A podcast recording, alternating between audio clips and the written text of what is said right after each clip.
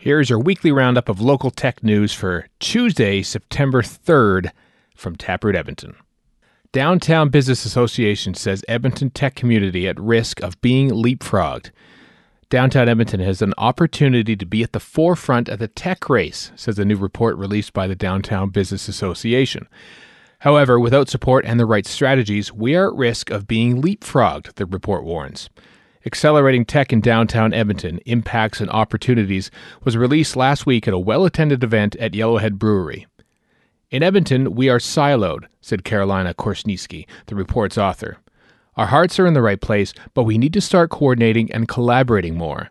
One of the report's five recommendations calls for more collaboration between organizations in the ecosystem. If we don't move today in a very collaborative and thoughtful way, we will be left behind, Executive Director Ian O'Donnell said ahead of the report's release. A panel discussion featuring Yardstick CEO Chris Labossiere, EcoS member Ashlyn Bernier, and investor Bruce Alton followed the presentation of the report. Edmonton doesn't have an innovation ecosystem, it has an innovation industry, said Labossiere. The entire ecosystem needs to be blown up, Alton agreed, suggesting that maybe we need to blow up the ecosystem every three or four years to ensure it reflects the current context and needs. Headlines this week MLA David Shepherd held a news conference last week to call on the UCP government to unfreeze the Alberta Investor Tax Credit and the Interactive Digital Media Tax Credit. Both programs were introduced by the NDP and are under review by the provincial government. Jason Kenney claimed he would be obsessed with creating jobs, but instead, he's undercutting the investor confidence needed to bolster our technology sector, said Shepherd. Jobber has launched several new features as part of its largest ever single day multi feature update, including online booking, automated customer quote follow ups, and integrations with marketing automation platform MailChimp and online task automation tool Zapier. The company was also featured on Product Hunt, a popular website for discovering new products. BioWare has moved into its new offices inside the Epcor Tower. Really looking forward to it. Exciting first day at the new office tomorrow, tweeted BioWare GM Casey Hudson on Monday.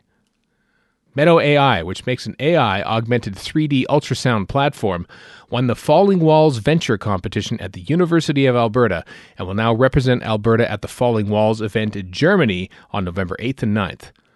Berlin, be ready. We are coming, the company tweeted. Startup Edmonton has announced its weekly Facebook Live chats are starting again this fall.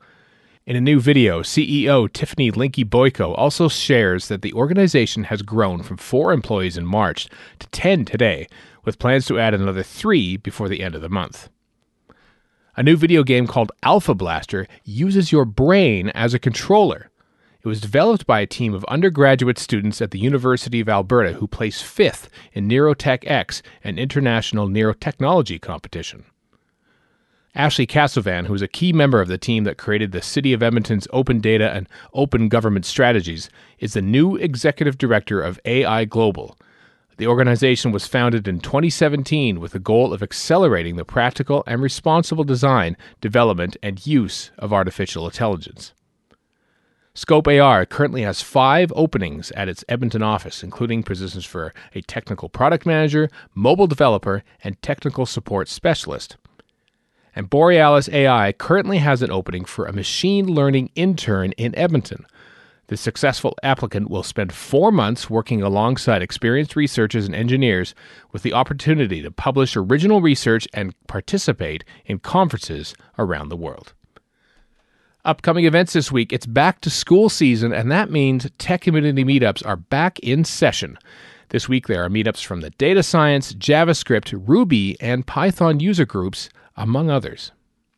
That's it for the audio version of Taproot Edmonton's Tech Roundup. Find more details on all of the links in the Tech Roundup newsletter, which is in your inbox right now if you are a subscriber. If you're not a subscriber yet, visit taprootedmonton.ca to join.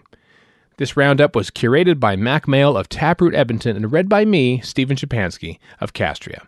If you have any questions, email mac at hello at taprootedmonton.ca. And thanks for listening.